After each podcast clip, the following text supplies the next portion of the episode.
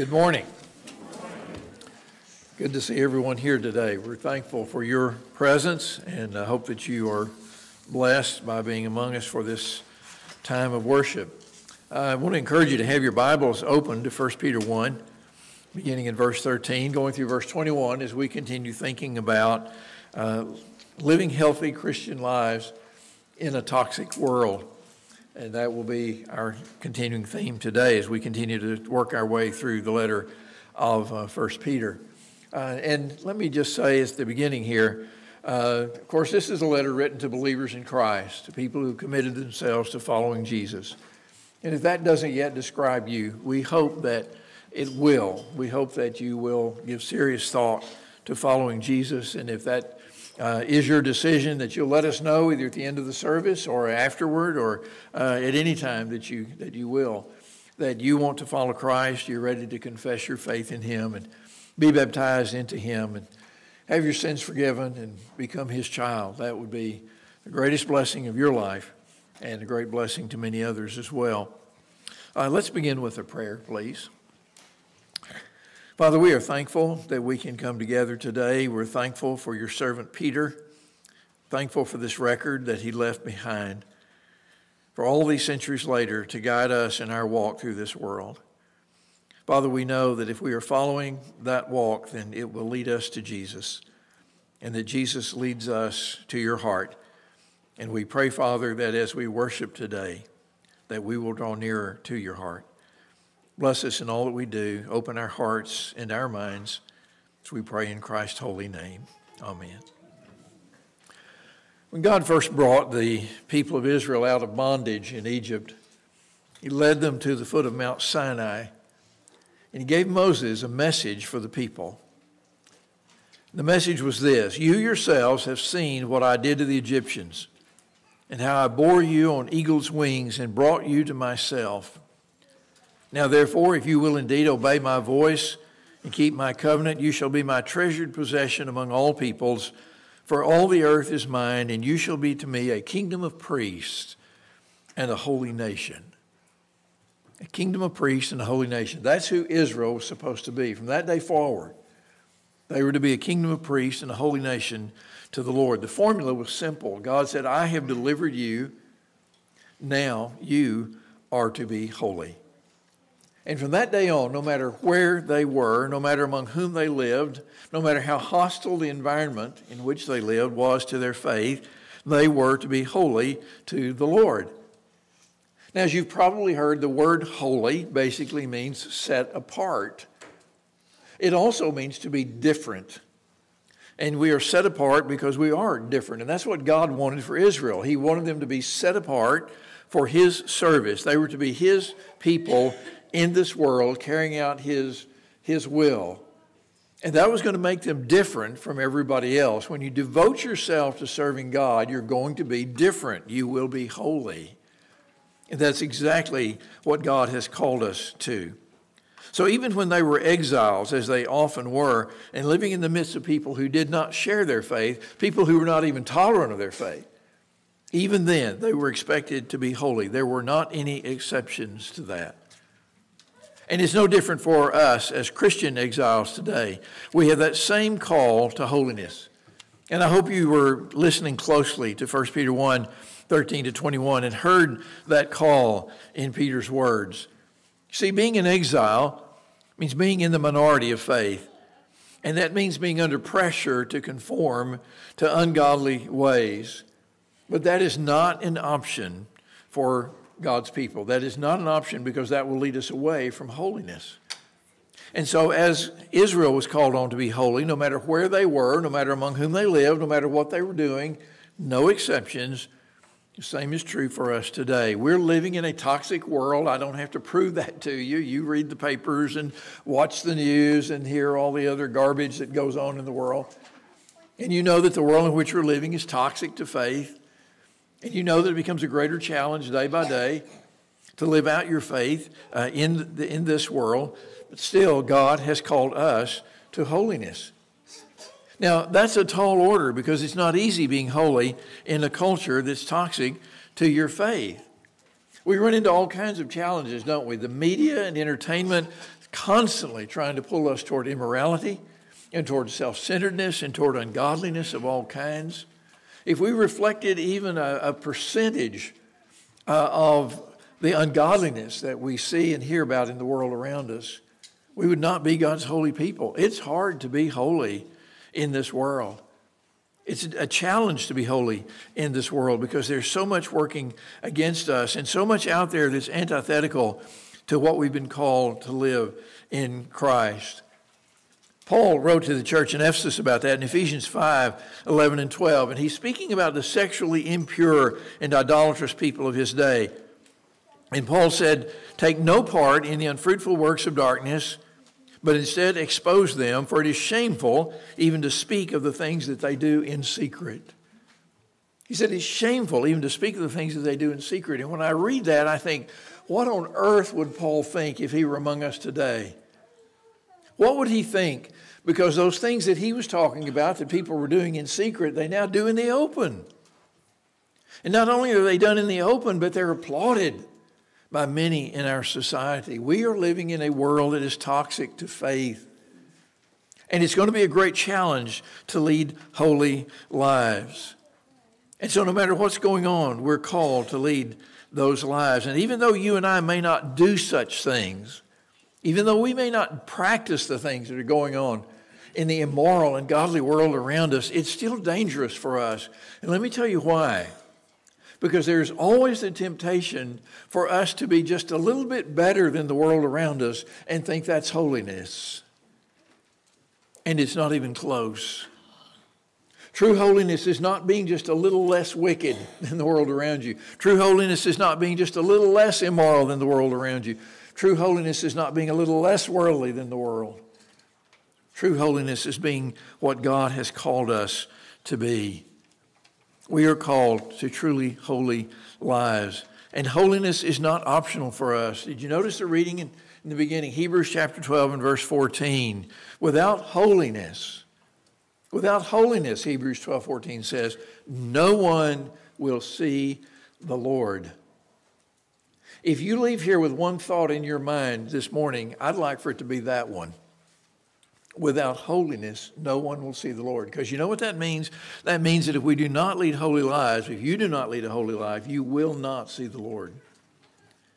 You will not have eternal life. You will not live in God's presence throughout eternity. You will not see Him. Without holiness, no one will see the Lord.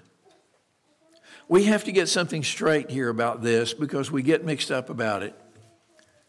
Somebody says, but isn't salvation by grace through faith? Therefore, holiness becomes a secondary concern. No, that isn't it at all. Salvation is by grace through faith. We cannot save ourselves. Only God's grace through Jesus' death and resurrection can, can accomplish that. But that salvation by grace through faith must be accompanied by holy living. The people to whom Hebrews 12 14 was written were people who had been saved by grace through faith. And yet the writer says, without holiness, no one will see the Lord. Salvation by grace through faith has to be accompanied by that life of holiness, or it is what James called in his letter a dead faith. A dead faith because it produces nothing, it gets us nowhere. You see, God's grace is not a license to ignore holiness. That's the way a lot of people think about it, though. They've been told once you're in God's grace, it doesn't matter what you do. And there's simply no truth in that. It always matters to God what you do. It always matters to God. And so, even though we are saved by grace through faith, as Christian exiles, we are called to be holy in all of our conduct, Scripture tells us. We are called to holiness even as we are saved by grace through faith. Holiness is to characterize everything that we, are, that we do. Now, because holiness is so important, we have to know two things. We have to know how to be holy, and we need to know why to be holy. And that's what Peter talks about in this paragraph. So let's talk, first of all, about what he says about how to be holy. How do we go about leading holy lives in a toxic world? First of all, Peter says, make up your mind that you will be holy. Make up your mind that your life is going to be a holy life. Look at verse 13 and notice the word therefore. He says, Therefore, girding up the loins of your mind, literally, is what he says. Girding up the loins of your mind. What does that mean to gird up the loins of your mind? That's not an expression we use much anymore, is it?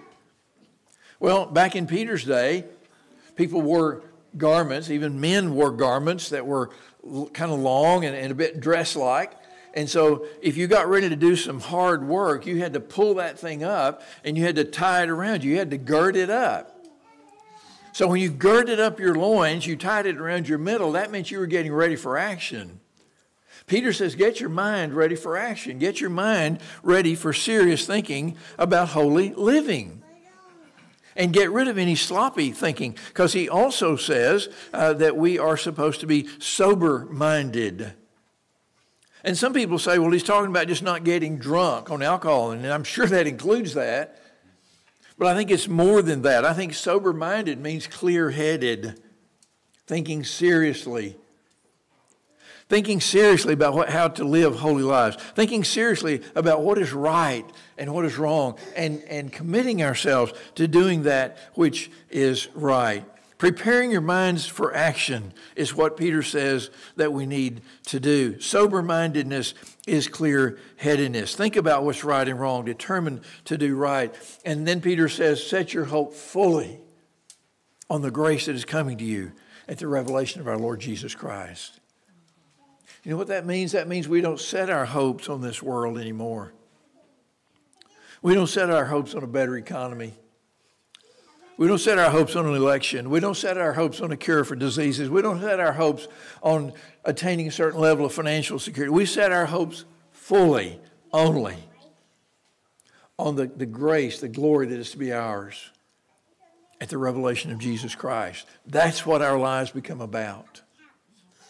That becomes the purpose, the goal for which we live. Set your hope fully on the grace that will be brought to you at the revelation of Jesus Christ. Peter says, have a clear idea of what it is that you're striving for, and don't let anything interfere with that.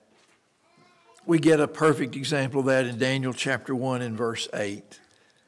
You remember that Daniel was an exile. Daniel was taken captive to Babylon as just a very young man, he and his three friends. And when they got to Babylon, because they were uh, outstanding people, they had a lot of quality to them, they were to be trained for service in the Babylonian court.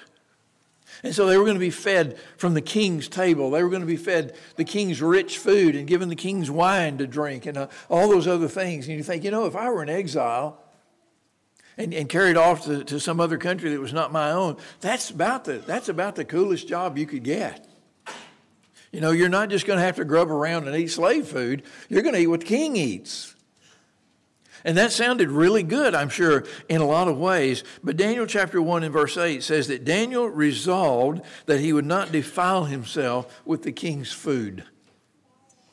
He resolved that he would not defile himself with the king's food or with the wine that he drank. Now, we could go on and talk for a while about why he thought that food or that drink would defile him, but nevertheless, whatever the reason, he believed it would be defiling, and he had made up his mind that he wouldn't do it. I like the way the King James Version puts it. It says, He purposed in his heart. He purposed in his heart that he would not defile himself with the king's food or with the wine that the king drank. Don't wait until you're under pressure to make up your mind. Don't wait until you're under pressure to conform, to resolve that you are not going to be unholy. Don't wait until the pressure, the forces are in play, and you find yourself in a difficult situation. Purpose in your heart now, if you haven't already, that your life is going to be a holy life, that there's just things you're not going to do. You're just not going to do them. And there are other things you will always do because they are right, they are holy. Peter says, first of all, if you're going to live a holy life, you've got to make up your mind to be holy. The second way he says to be holy is to refuse to be conformed to unchristian behavior. Verse 14 Do not be conformed to the passions of your former ignorance. Don't be conformed to the passions of your former ignorance. Sounds a lot like Romans 12, too, doesn't it? You know, Paul had said uh, in Romans 12, verses 1 and 2, uh, Therefore I appeal to you by the mercies of God to present your bodies as a living sacrifice, holy and acceptable unto God, which is your reasonable service. Do not be conformed to this world, but be transformed by the renewing of your mind. Notice that both Peter and Paul talk about the mind the role of the mind in holiness. You got to make up your mind or you'll never be holy. But also, they both say, don't be conformed to this world, be transformed by the renewing of your mind.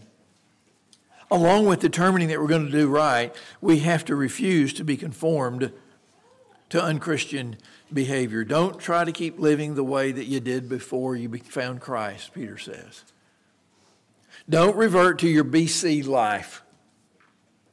Don't let those things continue to characterize your existence in the way that they once did. And don't live the way that others around you do who don't know Christ.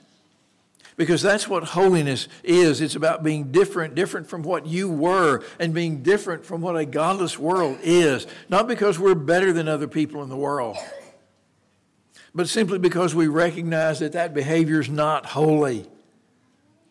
And we're going to live in a holy way. And so we have to renounce that which is unholy. We know what God expects.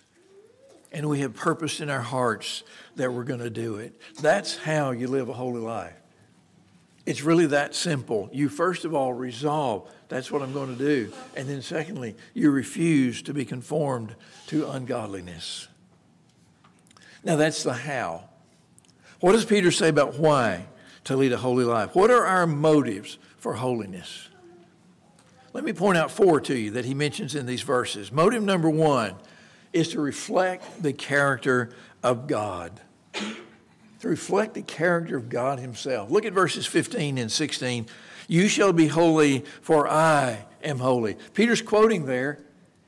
He's quoting from the book of Leviticus. Over and over in the book of Leviticus, God would give some portion of his law to Israel, and then he would say, For you shall be holy, for I am holy. And then he'd give them another piece of that law, and he'd say, You shall be holy, for I am holy. What was he saying? He was saying that the character of God's people has to reflect the character of God if we're truly going to be His, if we're truly going to belong to Him and be blessed by Him, then we have to reflect the character of God Himself. Our character should reflect His character, and that's, that's vitally important for exiles. Let me tell you why it's so important for exiles to reflect the character of God. And this may come as something of a surprise to you, but the truth is, people will judge God by what they see in us and they will judge us by what little they know of God. They'll judge God by what they see in us, and they'll judge us by what little they know of God. Let me give you an example. You ask almost anybody who believes in God, not saying they're necessarily a follower of Jesus, but they believe in God. Almost anybody who believes in God will tell you that God is love. God is love. All the unbelievers know that one, don't they? All unbelievers know that verse. God so loved the world, he gave his only son. People know that God is love. If his people are not love, if his people are not characterized by love, not exhibiting love, what will unbelievers conclude? They will conclude either A, that we don't really know God, or B, that God's not really a God of love. Because just look at his people. They'll either conclude that we don't know him or that he's not what they've heard. Exiles can't afford either one. We can't let that happen.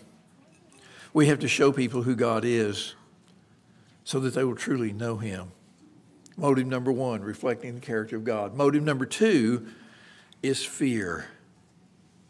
Verse 17, and if you call on him as Father, who judges impartially according to each one's deeds, conduct yourselves with fear throughout the time of your exile. Now, here's a verse that will help us clear up some of the confusion about grace. The God that we call Father is also the one who judges impartially according to our deeds. It's not like that until we become Christians, he's, he's the judge, and once we become ju- uh, Christians, he's the father, and he ceases to be the judge. He's both. The one we call on as Father is also the one who judges impartially according to our deeds. So Peter says, conduct yourselves with fear throughout the time of your exile. Paul said the same thing, 2 Corinthians chapter 5 and verse 10. We must all appear before the judgment seat of Christ to receive good or evil according to what we've done in the body. It's that simple. We're all going to stand before God, and our lives are going to be judged. You see, what you do matters, even under grace. And for those who are following Christ and those who want to be God's holy people, we should always fear that somehow we will become distracted or deceived by the world and fail to be what God has called us to be. We ought to fear that. You see, fear is what keeps us from being presumptuous about our relationship with God. I've met people who were, it seemed to me, presumptuous about their relationship with God. They'd say, it doesn't make any difference what I do, I'm okay with God. Really? Moses didn't believe that. Paul didn't believe that. Peter didn't believe that. Fear keeps us from being presumptuous about our relationship with God. We're saved by His grace, but He's still God and He's still our judge as well as our Father. So if you've got something going on in your life that shouldn't be there, don't presume that somehow it's just going to all be okay because you're under grace. That's a false assumption. God has called you to holiness. You see, that's part of that sloppy thinking that we had to clear out of the way, according to the verses that we read earlier. That's where we've got to be sober minded, clear headed, that God is calling his people to be redeemed by his grace, but to live holy lives. Conduct yourselves with fear throughout the time of your exile, Peter says. You know what that means? All your life until you're at home with the Lord. Conduct yourselves with fear throughout the time of your exile. Motive number two is fear. Motive number three is gratitude, just being grateful for what God has done for us in Christ. Verses 18 and 19. Knowing that you were ransomed from the futile ways inherited from your forefathers, not with perishable things such as silver and gold, but with the precious blood of Christ, like that of a lamb without blemish or spot. Peter says, live a holy life because you know you've been ransomed. And you've been ransomed at a high price. I can't imagine how scary it would be to be kidnapped. But I would just imagine if I were kidnapped and, and the kidnappers were saying, unless the ransom is paid, you're going to die. And somebody came forward and paid that ransom. I can't imagine the gratitude I would feel. I can't imagine the relief. I can't imagine the appreciation that would be there. I believe I would be willing to do just about anything for that person, don't you? We've been ransomed, Peter says, from the futile ways inherited from our forefathers, but not with perishable things like silver and gold, not with money, but with the precious blood of Christ, like that of a lamb without blemish or spot. You see, there was a time we were all held captive. We were all held captive by Satan. You know why Jesus taught us in the Lord's Prayer to pray, deliver us from evil, but I think it's more correctly translated, deliver us from the evil one. We were all held captive. We were all, we were all held for ransom. We were all held captive in sin. Spiritual death was certain, but Jesus came and gave his life on the cross that we might be able to live and to be set free. And now he calls us to follow him in leading a holy life. And if we're grateful, if we're grateful, that's what we'll do. It's not too much to ask because the payment is not with money, not with perishable things, it's with his blood. So if there's any sin or unholiness in our lives, surely we'll be willing to give it up for what Jesus did for us. Motive number three is gratitude. Motive number four, we've already talked about because it's been Peter's theme throughout this whole chapter. And that's the greatness of our salvation. Verses 20 and 21, you'll notice it's kind of a long, complicated sentence. It's almost as if Peter can't find enough words to adequately express how wonderful it is to be saved by Jesus' blood. He says, he was foreknown before the foundation of the world, but was made manifest in the last times for the sake of you who through him are believers in God, who raised him from the dead and gave him glory so that your faith and your hope are in God. When you get home, I hope you'll sit down and think about that sentence. I hope you'll think about what's said there. Because Peter is telling us that it all begins with God. It begins with what God did to redeem us, and it all ends up with God because it brings us back to Him so that our faith and our hope are in God. They're not in ourselves, they're not in this life, they're not in anything that we can do for ourselves. Our faith and our hope are in God. When God brought Israel out of bondage in Egypt, He said, Here's the thing you've been delivered. Now be holy. God has brought us out of bondage through the blood of Jesus. You've been delivered. Now be holy. Let's stand together and sing. I am resolved no longer to linger, charmed by the world's